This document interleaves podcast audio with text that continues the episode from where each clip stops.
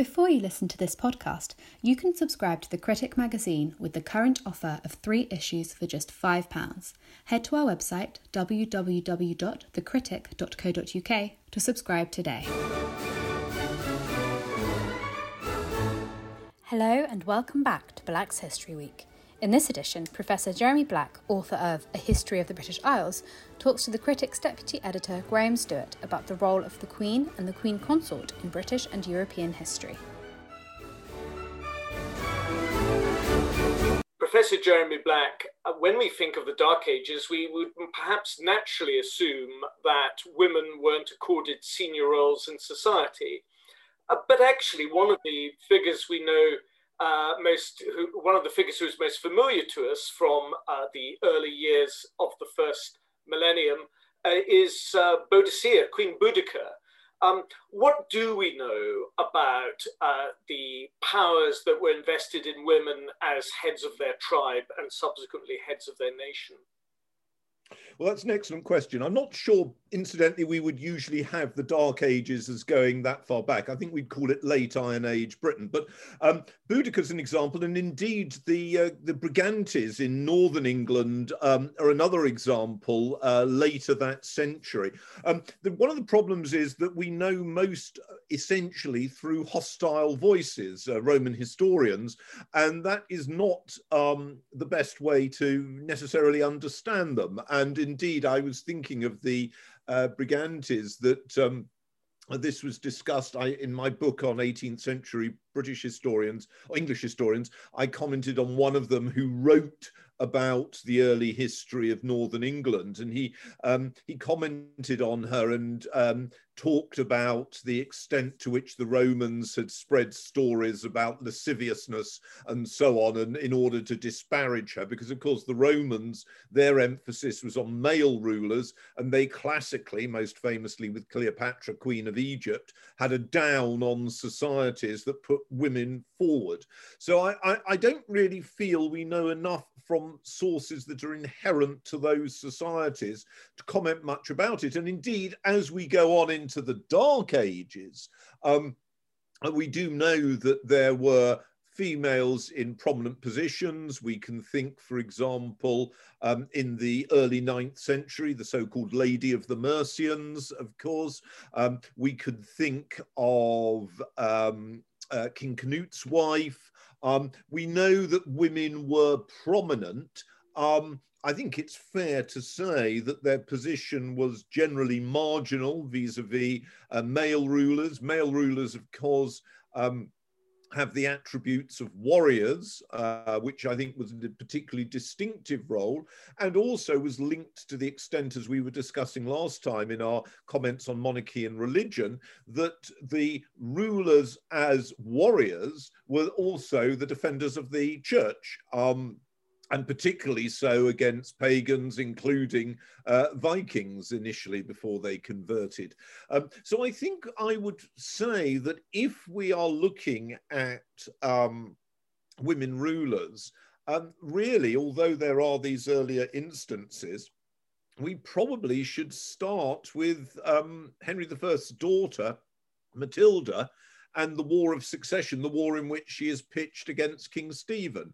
Um, not least because that was a struggle about which quite, a quite an amount was written at the time by chroniclers. Well, that, that period, it, of course, is known as, as, as the anarchy. Uh, do you sense that the battle between Matilda's supporters and Stephen's supporters was really down to judgments on, on who could win, who had the better uh, claims to legitimacy, or were Stephen supporters really motivated by a sense that you know, we don't want Matilda because she's a woman?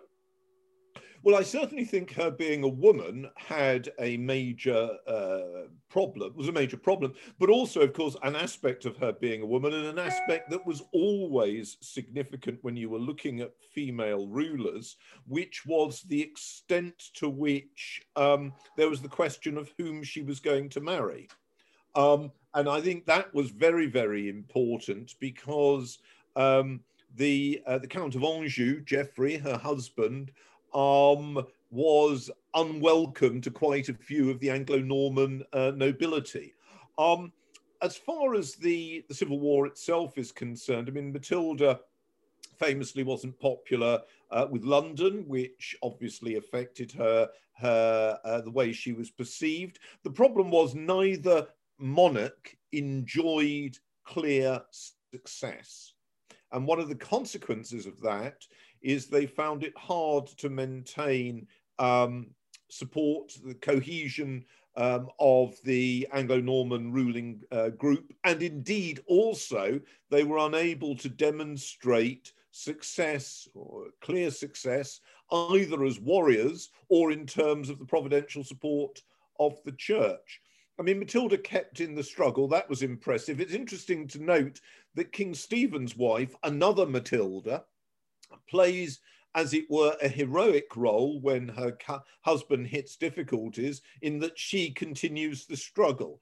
Um, so it's not the case that it's man versus woman is some clear juxtaposition. I mean, it's worth bearing in mind that Queen Matilda, not Stephen's wife, some of her major, well, her major supporters are male, uh, Robert Earl of Gloucester, for example, um, her husband Geoffrey, subsequently her son, the future Henry II, whilst King Stephen's, as it were, heroic supporter is his wife.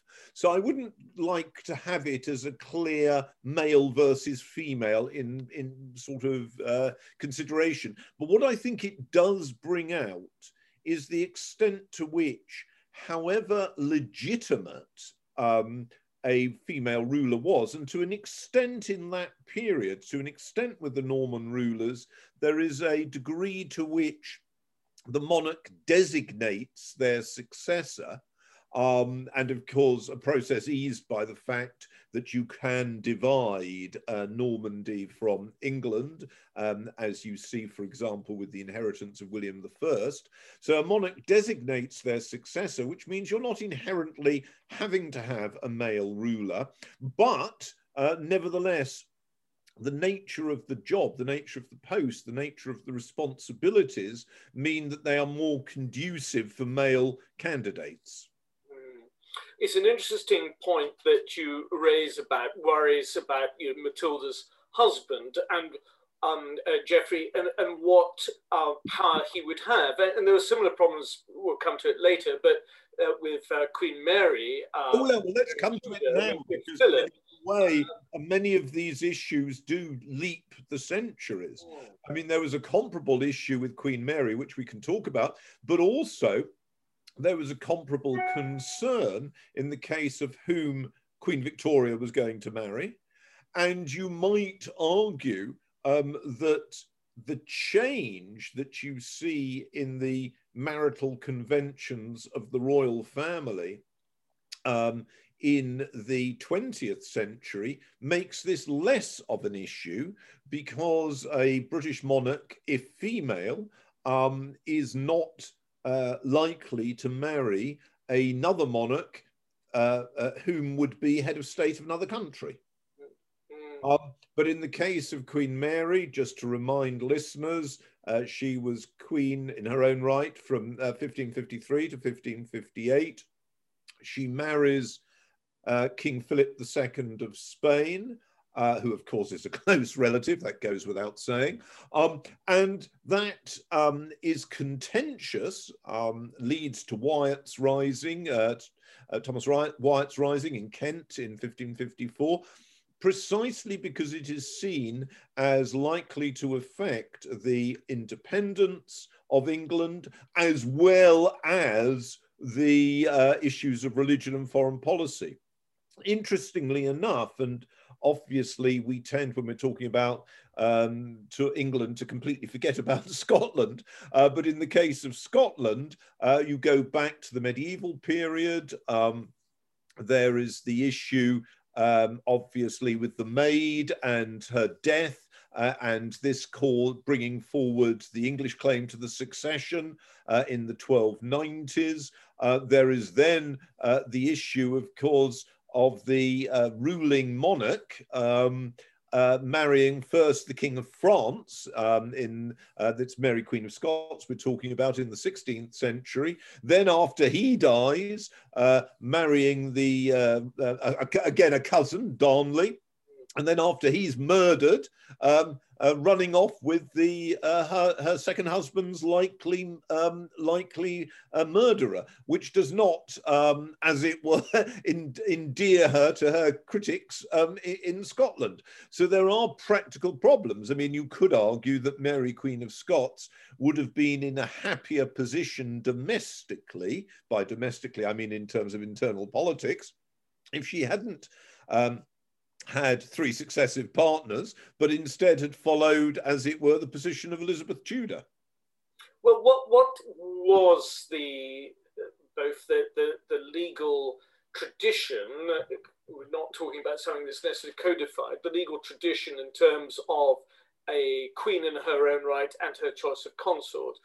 I, have seen you know, documents when Mary Tudor was queen, where it says you um, Queen Mary and, and King Philip. So as if they are co-regents in the way in which William and Mary uh, were co-regents. But, but that isn't legally the case. Or is it a case, you know, it, it, it, wasn't the case in law, but it, but it was the, the case in reality. And, and therefore, you, whoever you're married to, that person effectively, as, as the man, has, has is perceived to have the stronger influence on the queen. Yes, well, thank you. Can I just say, for the benefit of, uh, of listeners, when you were referring to William and Mary, what we are meaning here is William III, um, uh, of William of Orange, and uh, his wife Mary II, um, who are monarchs from 1689 until the death of Mary of smallpox in 1694, whereupon William III continues to rule in his own right. So I just thought I'd better mention that. They are indeed, as you correctly say, constitutionally co rulers in a way that had not been the case earlier. So, in other words, earlier, let us say Elizabeth I had got married, and after all, there were a number of suitors, um, including uh, the Duc d'Alençon, for example, um, a, a, brother of the uh, of, uh, of uh, three successive kings of, of France. Um, and I think I'm right in saying uh, there was talk potentially of um, uh, uh, an Austrian archduke. I can't remember whether that was Maximilian, the chap that becomes Maximilian II. Um, at that stage, the supposition would be that yes, Elizabeth's role would be circumscribed by having a husband who would be a figure in international politics, but that in constitutional terms, England would remain a distinct unit and therefore not bound by um, the, in inheritance terms, by the marriage. So that, as you correctly say, um, Philip of Spain, uh, when Mary dies in 1558, that's it. He has no claim on the situation in uh, England. And had, I mean, you know, there are examples, of course, in the accretion of territories by the Habsburgs in which such claims had arisen, but that was not the case in, um, in the 1550s. So you are right that there is a tension between the constitutional um, assumption that any monarch, male or female, uh, in no way represents a uh, limitation constitutionally uh, by their marital choice, or indeed their choice for no or, or marriage.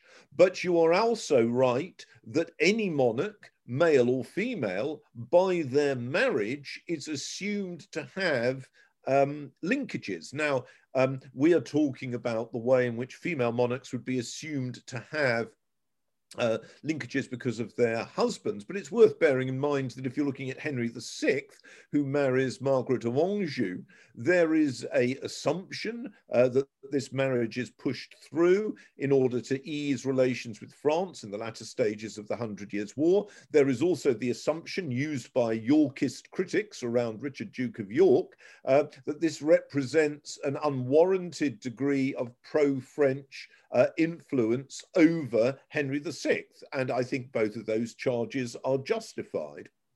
So a man's marriage can also compromise um, you, and even as powerful a figure as Henry VIII, who uh, was not exactly a pushover by any stretch of the imagination, there is no doubt that he was influenced to a degree um, by, I mean, he both influences, as it were, but is also influenced to a degree uh, by those whom he marries. And that is a long standing convention. Um, I've just been reading the Grub Street Opera by Henry Fielding uh, last night, and this is a, uh, a, an opera, burlesque opera of 1731, um, in which it's uh, talking about a, a, family in England, um, but it is actually an analogy about the royal family, and it's making fun of the extent to which George II is pushed around by his wife, Queen Caroline.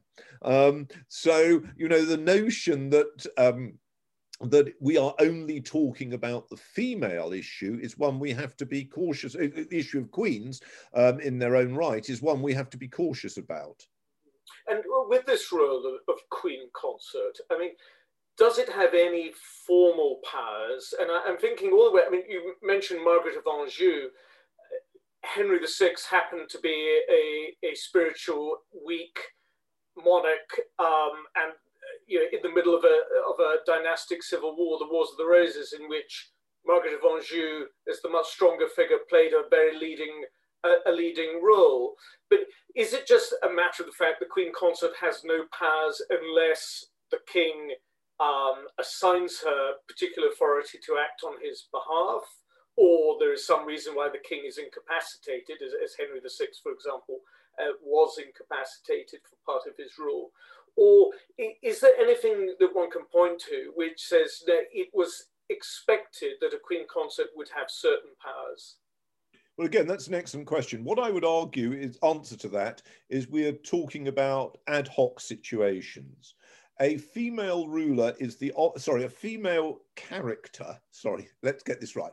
A queen is the obvious figure who is a consort is the obvious figure to consider as a regent if the queen is fit and able, and if the male is either unfit or, as indeed frequently happened, away for reasons of politics or campaigning. So that I've already mentioned um, George II's wife, Caroline, um, where George, she never accompanies her husband um, on his trips to Hanover which I suppose is just as well, because on at least one of the trips whilst she's arrived alive, and probably two of them, he's having a relationship with Madame Walmoden, and I think the Queen would have been in the way a bit.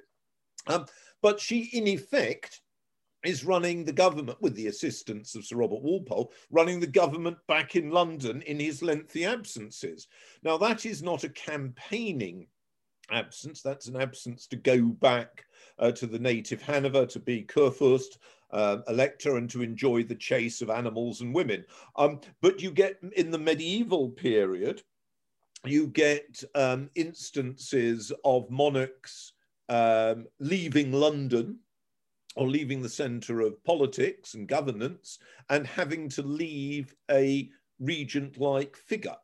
Um, but whatever is the formal process, the informal process is really crucial because it is the relationships, as indeed one's got with the sovereign, the relationship between the sovereign and the leading aristocracy, aristocracy, between the sovereign and their ministers, many of whom are among the ranks of the aristocracy. Um, these are crucial, irrespective of whatever document has been drawn up. So we mentioned earlier that William III and uh, Mary II were in effect co-rulers from 1689 to 1694. That is true but I would argue that actually Mary II has less power than Queen Caroline did, even though Queen, Queen Caroline is not a co ruler. Um, so I think one has to be careful, and vice versa, if you're thinking about it in terms of female rulers. I mean, one thinks, for example, of Queen Anne, um, who is Queen Mary II's younger sister. Queen Anne is sovereign in her own right from 1702 to 1714. For her last uh, years, she's a widow. Um, but prior to that, she's married to Prince George of Denmark. And I think it's fair to say that although Prince George is not the complete non-entity that he is sometimes portrayed as, nevertheless, I, he is not a proto Prince Albert in the making. Um, so I think a lot of it does depend upon personality, but nobody would have known that. I mean, you know, in a way, uh, there are the two sisters. One of them marries William of Orange, the other one marries George of Denmark. They are both Protestant princelings. Uh, George is actually, um, in a way, in some respects, um, dynastically more senior because he, he, is actually the son of a royal. Um, but um, I think it's fair to say that it would have been hard, you would have been hard pressed to have said that definitely one was going to be the stronger personality than the other. Um, just as, I mean, if you want to use the half, the comparison of the half sisters, uh, Mary Tudor and Elizabeth Tudor. Mm. So I think personalities do come into it to a great extent. Again, in the 20th century, the contrast in terms of sobriety and sense of service between George VI, who excels in both of those, and Edward VIII, who doesn't. But they're both brothers. Well, um, uh, Mary Tudor, Queen Mary I, and her sister Elizabeth I, both very strong personalities, both both very very determined rulers. Um, did they? Can we say they they redefined the nature of queenship at all as a consequence of that? Or does it just come down to the, the point you've really made that, that it, you know, circumstance and the nature of an individual character is all really in, in the defining of these roles? The role is only defined by its occupant at the time. Well, that's excellent point. I mean, I think both. I mean, I'm, I'm a great believer in the short term, the ad hoc and the contingent. So I would be naturally predisposed to take the latter view.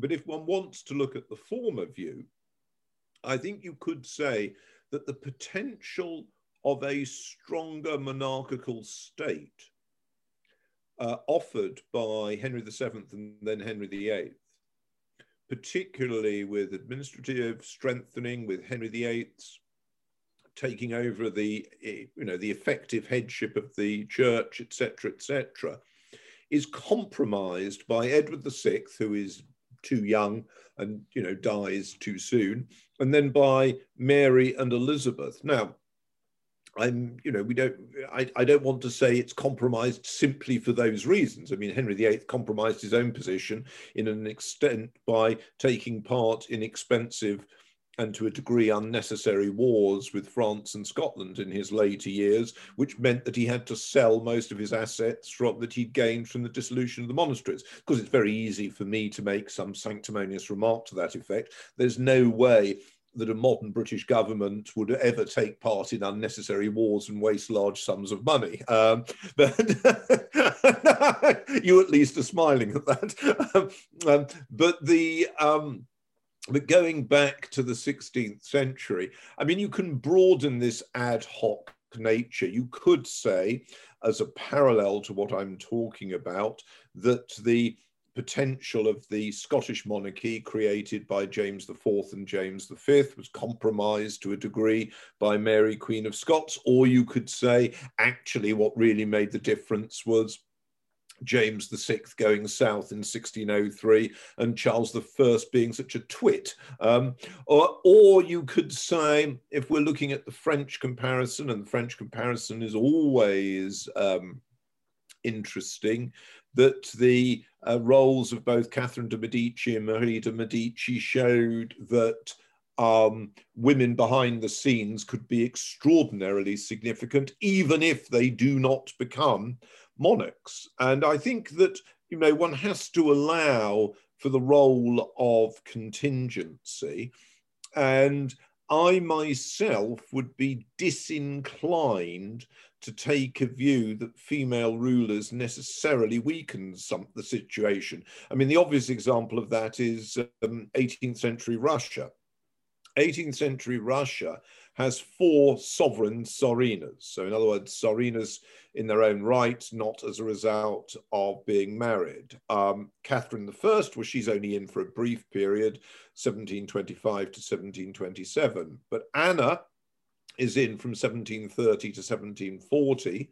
Elizabeth is in from 1741 to 1762, and then after a brief interlude of um, of Peter III, who is rapidly murdered, uh, her, his grieving widow, irony, um, Catherine II, Catherine the Great, is monarch from 1762 to 1796. Now, I would not say that the fact that there are four sovereign tsarinas weakened monarchy, and indeed, in comparison uh, with Peter II, um, I, the little baby Ivan who's there between Anna and Elizabeth, Peter III, who's quite frankly a berk, and Paul I, another person who has to be murdered. Um, um, I wouldn't say the males are capable of providing anything in particular between um, uh, Peter the Great, Peter the First, who dies in 1725, um, and Alexander, who comes in with the new century.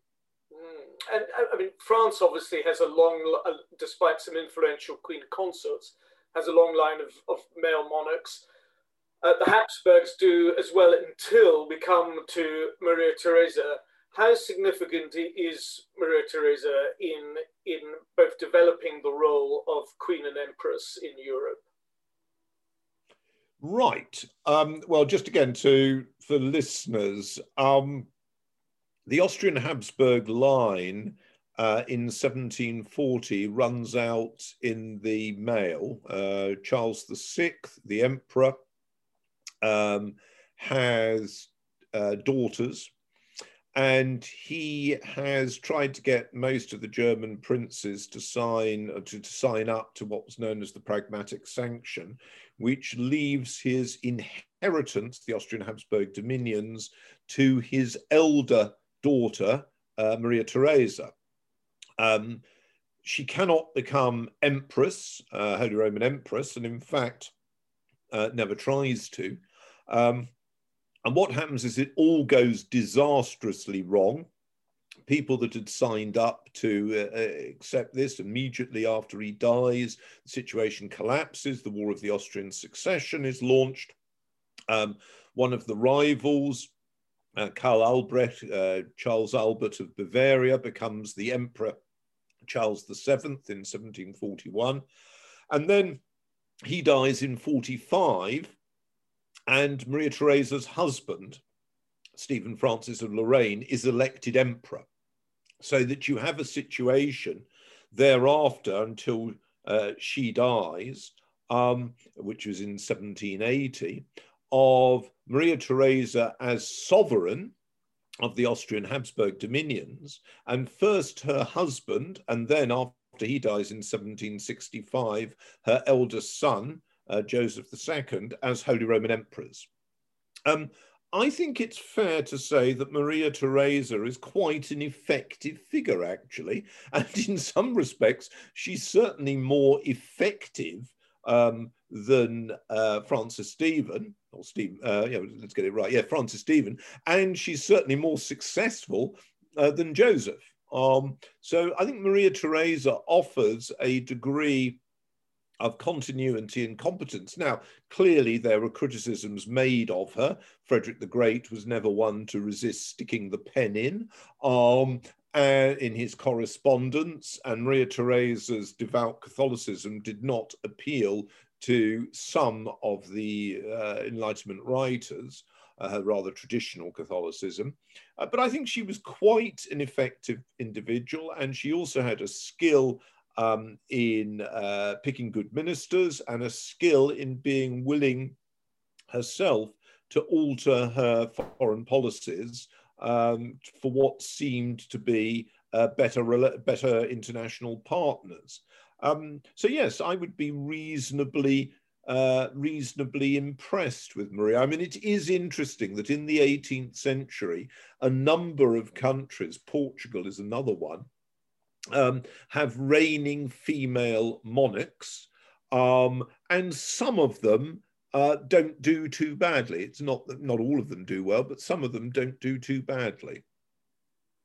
And uh, coming back to the to the role of the consort, uh, it, Marie Antoinette had to put up with a lot of uh, pretty misogynistic criticism, you know, claims, fanciful claims that you know she was in a lesbian affair, and and and um, the the Empress Alexandra, Nicholas II's wife of Russia, similarly, uh, you know, being portrayed as being in a kind of psychosexual uh, relationship with Rasputin and so on. Is this an, an ingrained level of misogyny that inevitably attracts itself to women, as misogyny does? But but but or actually, should we just see that there were particular perceived weaknesses in these characters which their enemies chose to exploit? Well, you obviously read interesting history books, more interesting than the ones I write. Um, I'm not sure that women necessarily have to put up with accusations about lesbian affairs, etc. I don't think I don't recall Queen Victoria having to put up with that sort of thing. Or, but, Anne, Anne, Anne did. Anne, yes, Anne did. Duchess of Marlborough. Yes. Um, let's say this: that there was a there is always in any political system criticism of the person at the top. And I think you could fairly, if you know, I'm sure we live in a woke age, and somebody uh, listening this could easily put together a list of misogynist comments about women that were made at the time. But you could also put together a list of hostile comments made at the time about, let's say, homosexual uh, monarchs, male homosexual monarchs. You could put together a list of hostile comments made at the time about monarchs who allegedly didn't like war enough, or monarchs who allegedly liked war too much. I've already been pretty disparaging about Charles I. I wasn't aware that I was doing so as part of some, you know, conspiracy, which would then mean that I would be, you know, designated in some listing of hostility towards uh, X, Y, or Z. I mean, I think it's fair to say that most monarchs were criticized at some stage or the other for many things, including, irrespective of their alleged personality, simple failure. Uh, but other things that tend to be criticized are extravagance, um, uh, favoritism, in other words, picking people that others didn't like. Um, whereas if they picked them themselves, they would no doubt have been, uh, you know, everybody would have said, What a prudent choice, Your Majesty. Um, so, extravagance, favoritism, there are all sorts of reasons that people tend to have a go at monarchs for people of a relatively bla- or completely blameless personal life. George III, for example, gets got criticized for all sorts of things. So I don't think it's only women that get criticized. And you know, you commented on Queen Anne and the, um, the criticism that is applied for her favoritism to Sarah, Duchess of Marlborough, and you were right.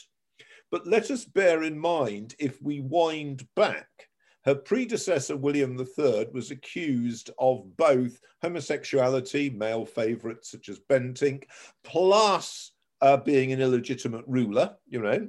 His predecessor, James II, James VII of Scotland, was accused of the kitchen sink, but including autocracy and Catholicism.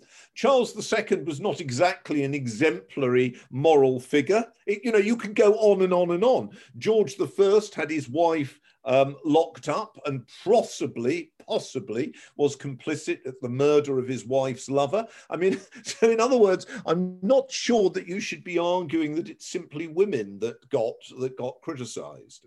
Yes, uh, well, uh, that, that that's. A, and I could go on. I could go on. You know. Well, uh, someone we who, who, was never accused of being a lesbian was uh, was Queen Victoria. Um, how well did she uh, adapt the role as the perception of her as a, as a, mother of the nation, a mother of empire? Uh, were there ways in which being a queen were an advantage to her during her long reign?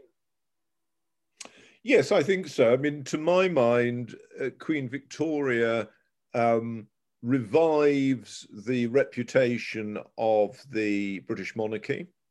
She brings to a fulfillment the idea of the domestic monarchy, which had been very much endorsed by George III.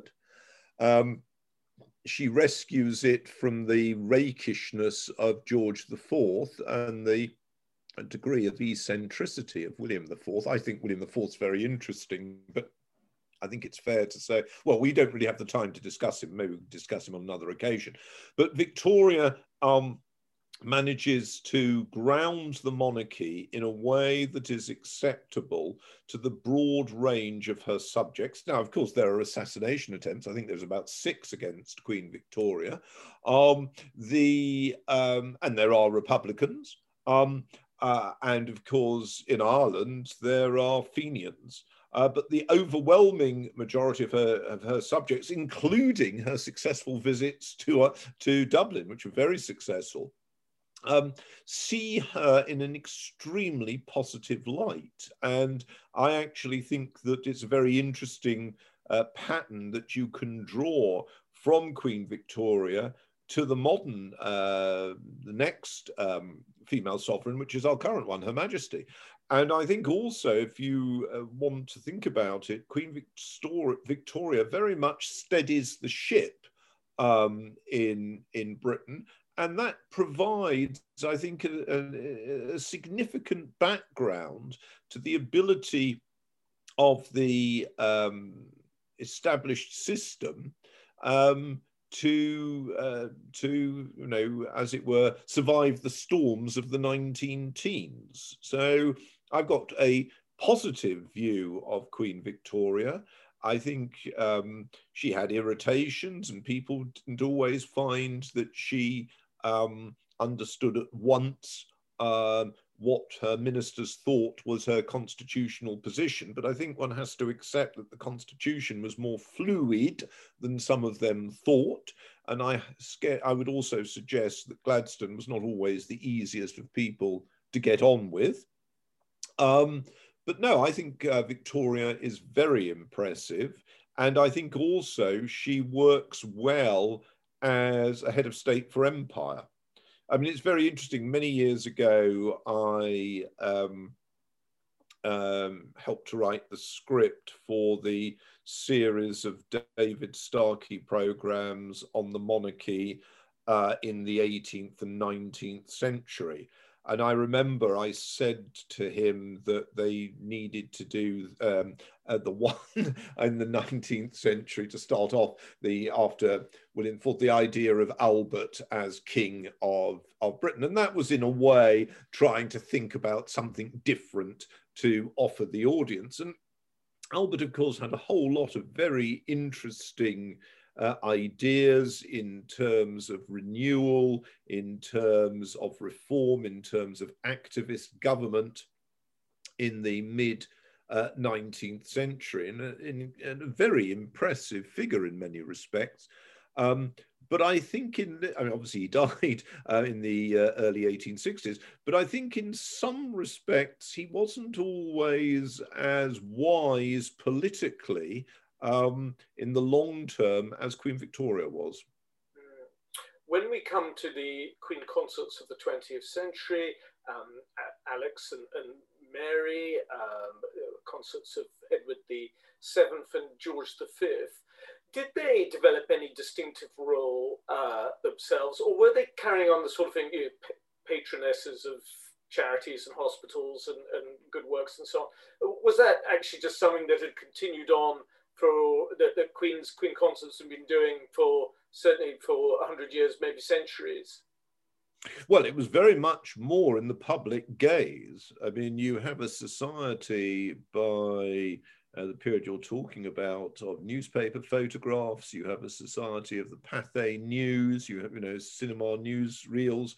Um, so I think it's fair, and also you have a society. I mean, where the charitable role of the monarchy um, is adapting to a larger than ever in terms of population society than before. They're adapting to the mass male franchise and then the extension of the franchise to women as well. Um, they're adapting a, to a society in which there is a working class political party, an explicitly working class political party in the case of the Labour Party, and a political party pledged to major constitutional change in the case of the Liberal Party. Um, so I don't think it's a sort of passive background in which they can just play Lady Bountiful. And even before these strains of in which the First World War put paid to many traditional, long-established monarchies, including obviously those of Austria, Russia, uh, Germany, and Turkey, uh, with of course uh, Russia and Germany allied dynastically very much to the British one. There were already um, changes prior to World War One. I. I mean, the uh, extinction of the Portuguese royal family, which had been one that was close to its uh, British counterpart. Um, so I think that um, one has to be cautious about assuming that it's an easy role. And of course, in the case of Queen Mary, there is also the need to navigate um, the fact that Britain has a war with Germany in World War One in an astonishingly difficult war, um, and a war in which there is a degree of, of Germanophobia. So no, I think they they both play an impressive role. I mean, obviously, uh, their role is less central than that of their husbands, but they both play an impressive role. Mm. And as we come up to the modern day, I mean, you you drew a comparison with uh, what the stability that Victoria brought in her long reign and also the force for stability that the current Queen, Queen Elizabeth II, has uh, brought in her long reign as well. Is that the fundamental nature of, of the current Queen's contribution to uh, British life, a, a stabilizing role, or there are aspects of queenship that she has uh, that, that, are personal to her that she has in, introduced to the role? Um, I suspect that an evaluation of Her Majesty will um, have to wait until um, the archives are open. Although, of course, uh, that won't stop lots of commentators rushing to comment uh, prior to that.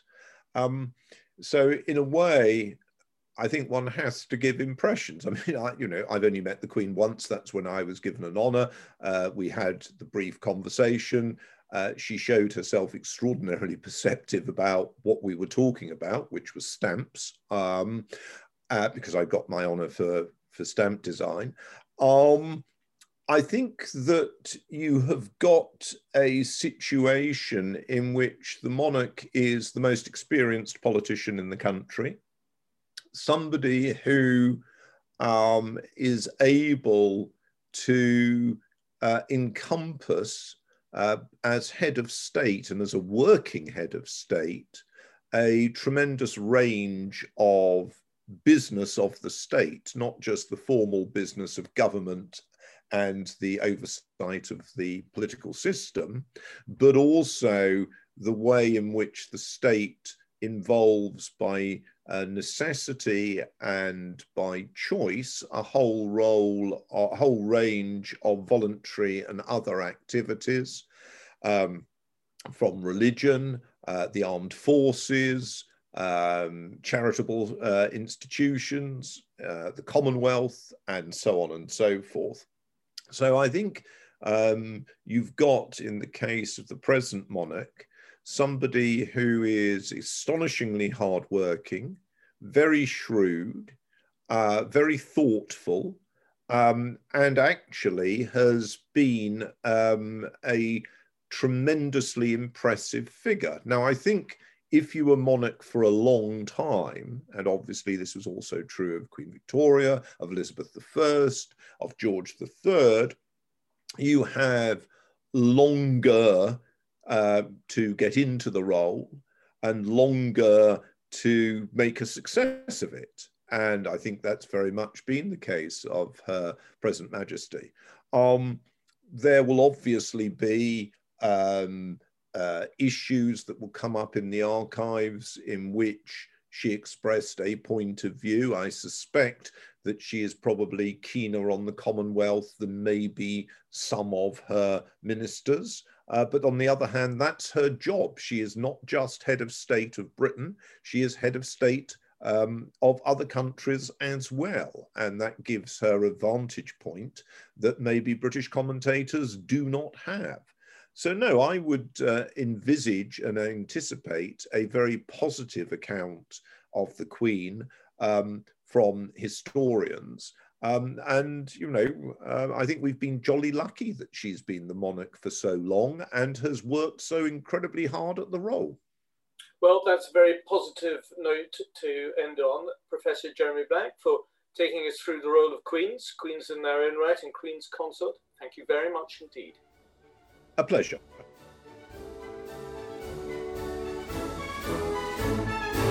If you've enjoyed listening to the Critic podcast, why not subscribe to have the magazine delivered to your door?